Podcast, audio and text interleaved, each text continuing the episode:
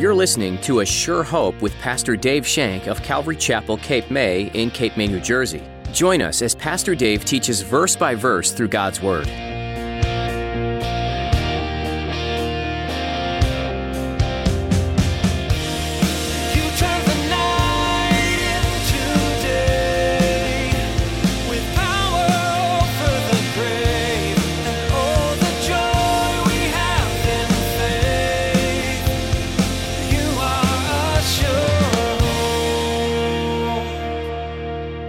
It is so important to have people beside you and with you in ministry that are like-minded. We can't do this by ourselves. Ministry is not someone by themselves doing this. It takes a group of people to minister to other people. People who come alongside you and encourage you. People who come alongside you in strength. And sometimes just being your friend is so important. And I love this picture of Paul coming into a brand new town, not knowing a soul, looking around, and he finds two people there who are tent makers just like him. Being a lone wolf is, well, lonely. Today, Pastor Dave makes it clear that you weren't meant to do ministry as a solo artist. Ministry can be hard, grueling, discouraging at times. But when you rally with others, God can create a strong bond of unity and cause you to be more effective than if you tried to do it on your own. Now, here's Pastor Dave in the book of Acts chapter eighteen as he begins his message. Here comes the cavalry. You are a sure hope. One of the things that I remember most about growing up in Camden is going to the movies on a Saturday night with my mom and dad.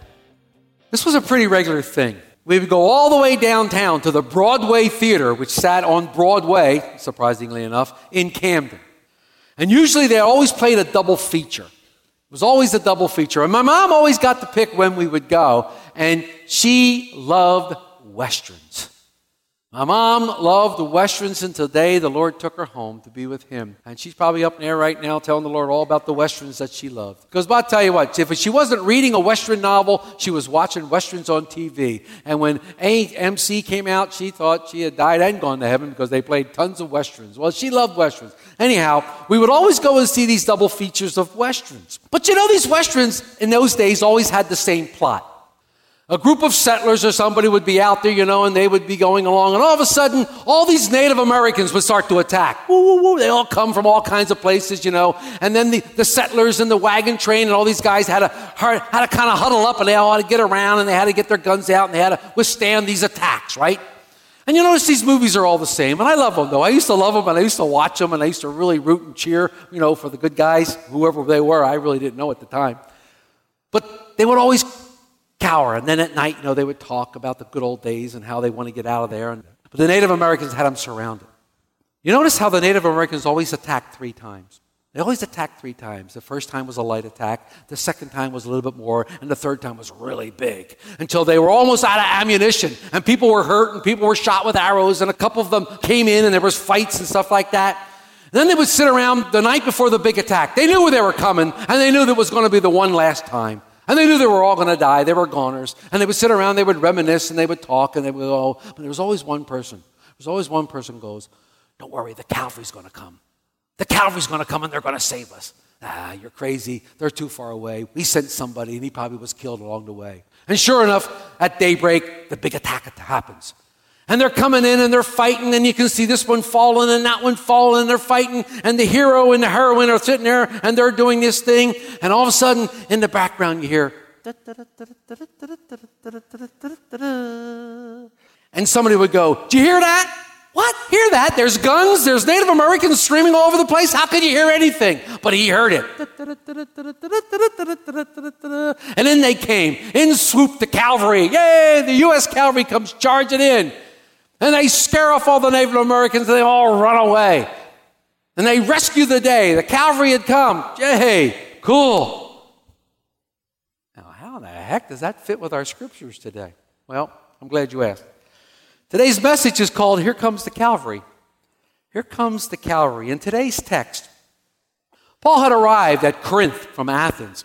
He's pretty beat up. He's pretty beat up.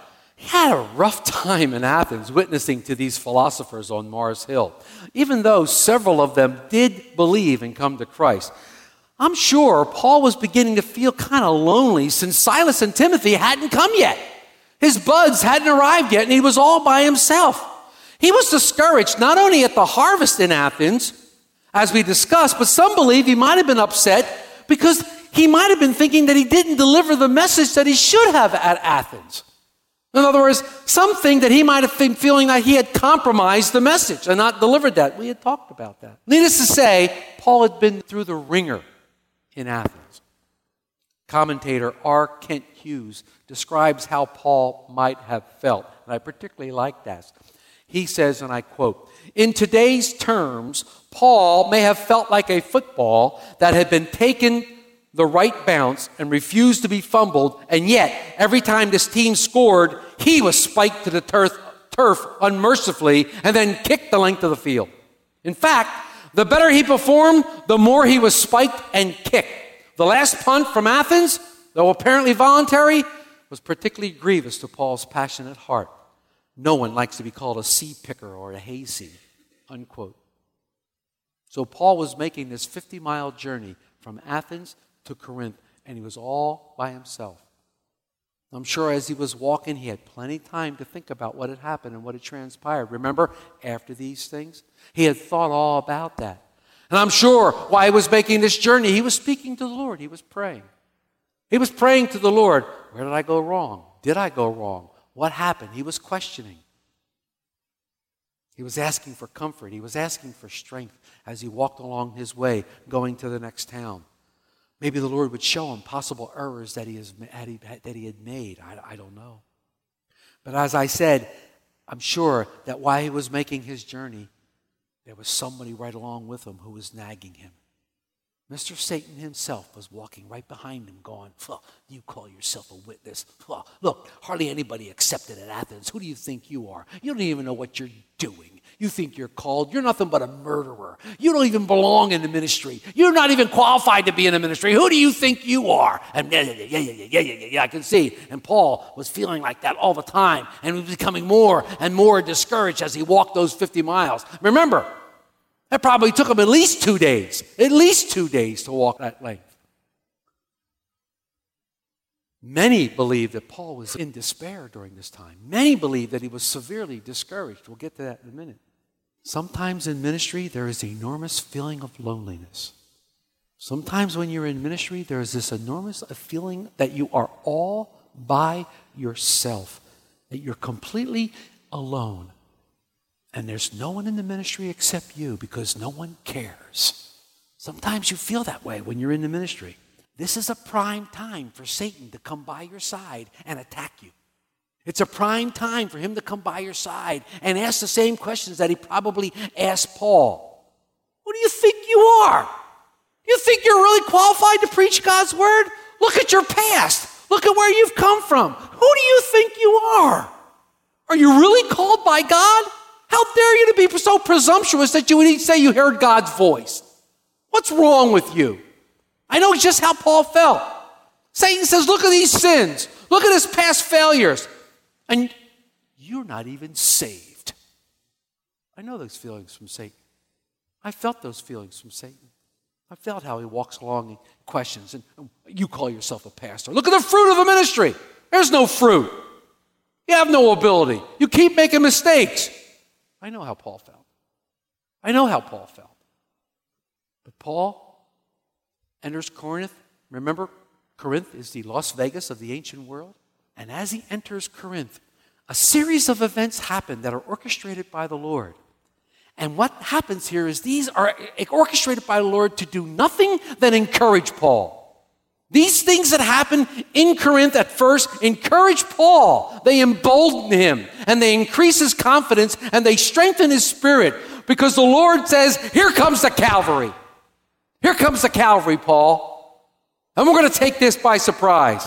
I'm going to look at five things that I think encourage Paul and embolden him. And when we look at verse one, we see the familiar after these things. After these things, Paul departed from Athens and went to Corinth. You know, the mission field and ministry is a hard place to be. But Paul had been in the thick of it now for several years. We remember the mob chasing him out of Antioch. We studied that. Remember when he was stoned at Lystra? Remember, remember when he was beaten and imprisoned in Philippi? Remember the mob and the death threats at Thessalonica and Berea? And then remember we talked about the disappointment at Athens with the philosophers? These events had taken a toll on Paul, both physically and mentally. I'm sure right now he was disillusioned. I'm sure right now he was dispirited, but he kept on going, being driven by the Holy Spirit and being driven by this passion he had for the Lord Jesus. But he was growing weary. Satan likes to wear you down. He likes to wear you down. And he keeps coming at you and keeps coming at you and keeps coming at you thinking, I'm eventually going to wear this person down. I'm eventually going to win over this person. What happens next in Paul's life in this story is truly the providential hand of God, as the Lord has now arranged these things in Paul's life that are going to embolden him. What does embolden mean? Embolden simply means it gives boldness. It gives courage. It simply means it encourages. When Paul arrives in Corinth, the Lord gives him just the encouragement he needs to keep going, just the encouragement that he's been looking for and has been hoping for and been praying for. The Lord will do the same for us. The Lord will do the same for you. Trust me on this. The Lord will do the same for you. When you suffer discouragement, when you suffer disillusionment, when you become weary, the Lord will cause things to happen in your life that you will look at and go, wow, and you'll be encouraged by those things. Maybe some of the same things that we're going to study today. You'll be encouraged and you'll be lifted up and go, yes, Lord, I can continue in your word. I can continue in your service, Lord, because now I'm encouraged by you and you alone. I know you haven't left me. I know you haven't forsaken me. We need that. We need that. There used to be a commercial on T V that said, everybody needs a little help now and then. I don't know if you ever heard of that commercial or not, but I won't even tell you what they advertised. But the Lord's saying, everybody needs some help. Everybody needs help. So we see as we go to verses two and three that Paul's despair is somewhat shortened. It's short-lived for a, for a little while because the first of these five events occur. He meets fellow workers in leather, tent makers, just as he was, and they embolden him. They give him courage. Let's look at verses two and three. And he found a certain Jew named Aquila, born in Pontus, who had recently come from Italy with his wife Priscilla, because Claudius had recommended all the Jews to depart from Rome. And he came to them. So because he was of the same trade, he stayed with them and worked, for by occupation they were tent makers. I love this. Two things here. First of all, number one, we see Scripture confirming history. I love this when Scripture actually confirms history because the historian, the Jewish historian Josephus, records that in forty-nine A D, the Emperor Claudius, because of his anti-Semitism, threw out all the Jews from Rome. He got rid of them. And this is recorded in, in the historian books. So Aquila and Priscilla, who were in Rome, now leave, and they happen to settle in Corinth. Now, we don't know whether they were believers or not before Paul met them. We have no idea. I'm thinking maybe they weren't, because why, if you were a believer, why would you settle in Corinth? We just said it was the Las Vegas of the, of the ancient world. It was one of the most decadent cities available, but they did settle there. But notice here that Paul meets a man and wife who are tent makers just like him. And he stays with them. And this working now helps him to support himself in the ministry because now he can do the things that the Lord is wanting him to do. He can support himself in this ministry that he's being given. And these two become instrumental in Paul's ministry and they become co-laborers with him. We know from Scripture that they served Paul faithfully and risked their lives for him, it says in Romans sixteen, verses three and four. They assisted Paul in Ephesus. We're going to read that very shortly in Acts eighteen to twenty-eight. They even hosted a home church there. And they were extremely important to Paul and as his team members, and Paul thanked the Lord for them. When Paul met these two, he became encouraged. He became emboldened. The Lord had arranged this meeting, no doubt. It was indeed a divine appointment. The Lord had arranged these two to be there. The Lord knew the way Paul was feeling. He knew that he had heard Paul's prayers, and he was strengthening our servant's heart, Paul, for the work that was yet to come. The Lord was answering these prayers. It is so important to have people beside you and with you in ministry that are like-minded. We can't do this by ourselves. Ministry is not someone by themselves doing this. It takes a group of people to minister to other people. People who come alongside you and encourage you. People who come alongside you in strength. And sometimes just being your friend is so important. And I love this picture of Paul coming into a brand new town, not knowing a soul, looking around, and he finds two people there who are tent makers just like him, and who are, who are like-minded like him. And they take him in, and they comfort him, and they bring him in, and they kind of show him the ropes of making tents, and he works with them. I love this because guess what? This happened to me. It happened to my wife. In two thousand ten, we came down here. We came down here and left Vineland. We left everything we knew in Vineland, all our friends, everything. We came down here to come into ministry, to take over this church. We had been asked to come. And we came down here. We didn't know anybody. Oh, I knew some of you by your faces that I had been here before. I had recognized you, but we didn't know anybody. And we came down to this city that we did not know. All the fellowship was gracious, and they welcomed us. They welcomed us with smiling faces, and they wanted us. But there was one couple. There was one couple that welcomed us in.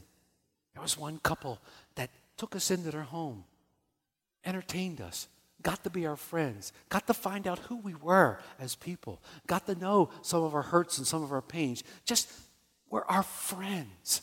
Now, since then, other Priscillas and Aquilas have come into the church. Other Priscillas and Aquilas have come in, and they've come alongside us, and they've strengthened us. And, and, and they've given us hope to continue in this ministry because it's a tough, long road, guys.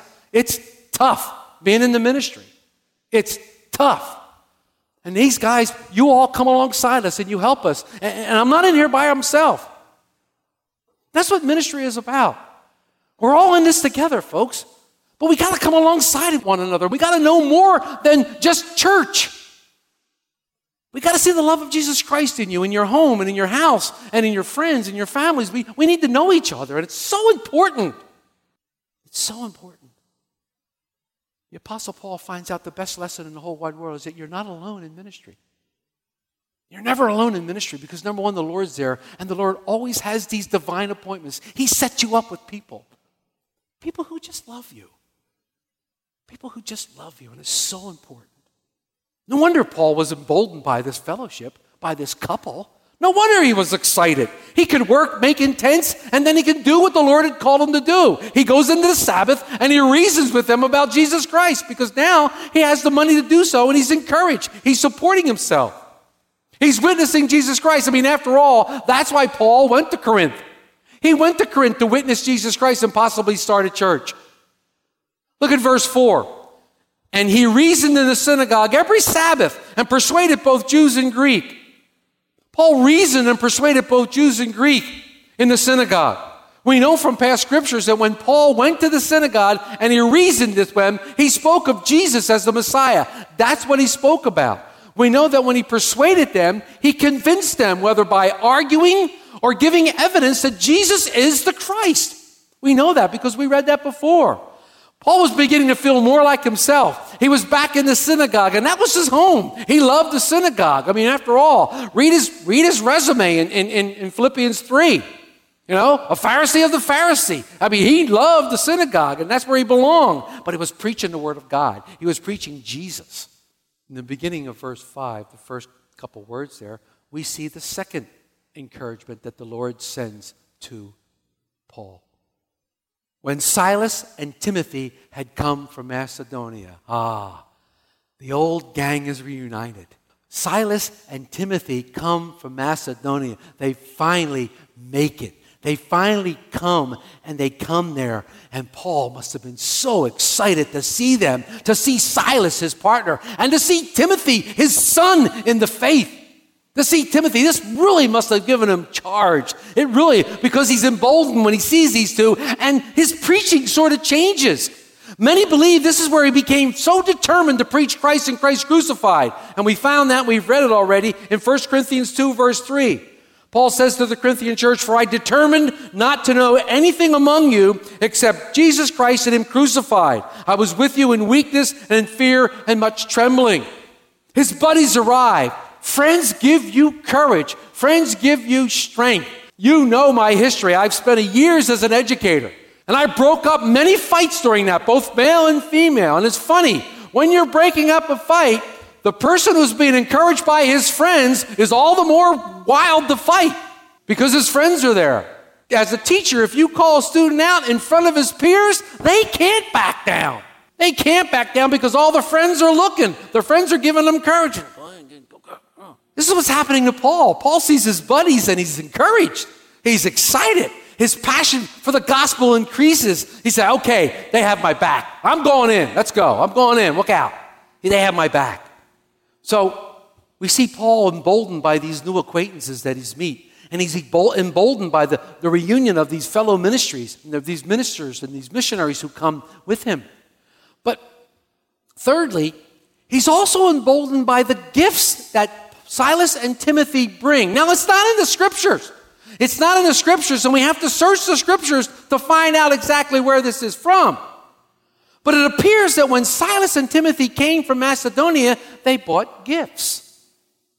They brought gifts to Paul. Now, one of them, you might know, well, that's not much of a gift, but it really was to Paul. The first thing they brought, the first piece of encouragement they brought, was news from Thessalonica that they were doing wonderfully. The Thessalonian church was just witnessing to everybody in the entire region, and they were gangbusters for Christ. You can't believe what this does for an evangelist. You can't believe what this does for a missionary to hear that people that he has witnessed to, people that he has led to the Lord, are now serving God and serving wonderfully and making a difference in their community. And Paul was emboldened by this. In fact, he wrote the first letter to the Thessalonian church from Corinth. And he says, but now that Timothy has come to us from you and brought us good news of your faith and love, that you always have good remembrance of us, greatly desiring to see us, as we also see you, therefore, brethren, in our affliction and distress, we are comforted concerning your faith. There was comfort when Paul heard of their faith. He was excited about that. It was an enormous encouragement from Paul, and it gave him even more strength. We can do this. These guys are, these guys are making a difference. Wow. Look what the Lord's doing in their lives. It's so important to see that. The second thing that happens is when Paul, excuse me, when Timothy and Silas arrive, they brought a financial gift from Philippi. They bring Paul money to do the ministry, a financial gift. We read in Philippians four, verses fifteen and fourteen, he's telling the Philippian church, nevertheless, you've done well that you shared in my distress. Now you Philippians know also that in the beginning of the gospel, when I departed from Macedonia, no church shared with me concerning giving and receiving, but you only. Paul speaks again when writing the second letter to the Corinthians. In Second Corinthians eleven nine, he says, and when I was present with you and in need, I was a burden to no one, for what I lacked, the brethren who came from Macedonia supplied. And then everything I kept for myself from being burdensome to you, so I keep myself. Paul was excited because this gift comes. And now he's really getting excited. This is wonderful. This, this financial gift now helps him to devote full time to his ministry. You are a sure hope. You've been listening to A Sure Hope Radio with Pastor Dave. Pastor Dave comes to us from Calvary Chapel, Cape May in Cape May, New Jersey. In today's message, Pastor Dave is in the book of Acts. In this book, you'll hear about many people who had been eyewitnesses of Jesus' life, death, and resurrection. They were now going to tell others about Jesus, and many were coming to a saving faith. If these disciples were just following some flash-in-the-pan rabbi, they wouldn't have been so eager to risk their lives for the sake of telling about this good news. No, it's because they saw it lived out, and they saw the greatest miracle of all happen, Jesus dying and then rising again. What an incredible time to live. So when you're facing opposition and persecution for following Jesus, remember that these disciples did too, and they were willing to face the ramifications for such faith. If you're wrestling with what this means to have a saving faith, we'd love to seek God in prayer with and for you. You can email us your requests at info at capewatchradio dot com. If you'd rather call, we can chat with you on the phone too. Our number is six oh nine, eight eight four, five eight two one. That phone number once more is six oh nine, eight eight four, five eight two one. Anything else you'd like to know about can be found on our website, assure hope radio dot com. We've come to the end of our time together for today, but we'll be back next time as Pastor Dave shares some more great things from the Bible here on A Sure Hope.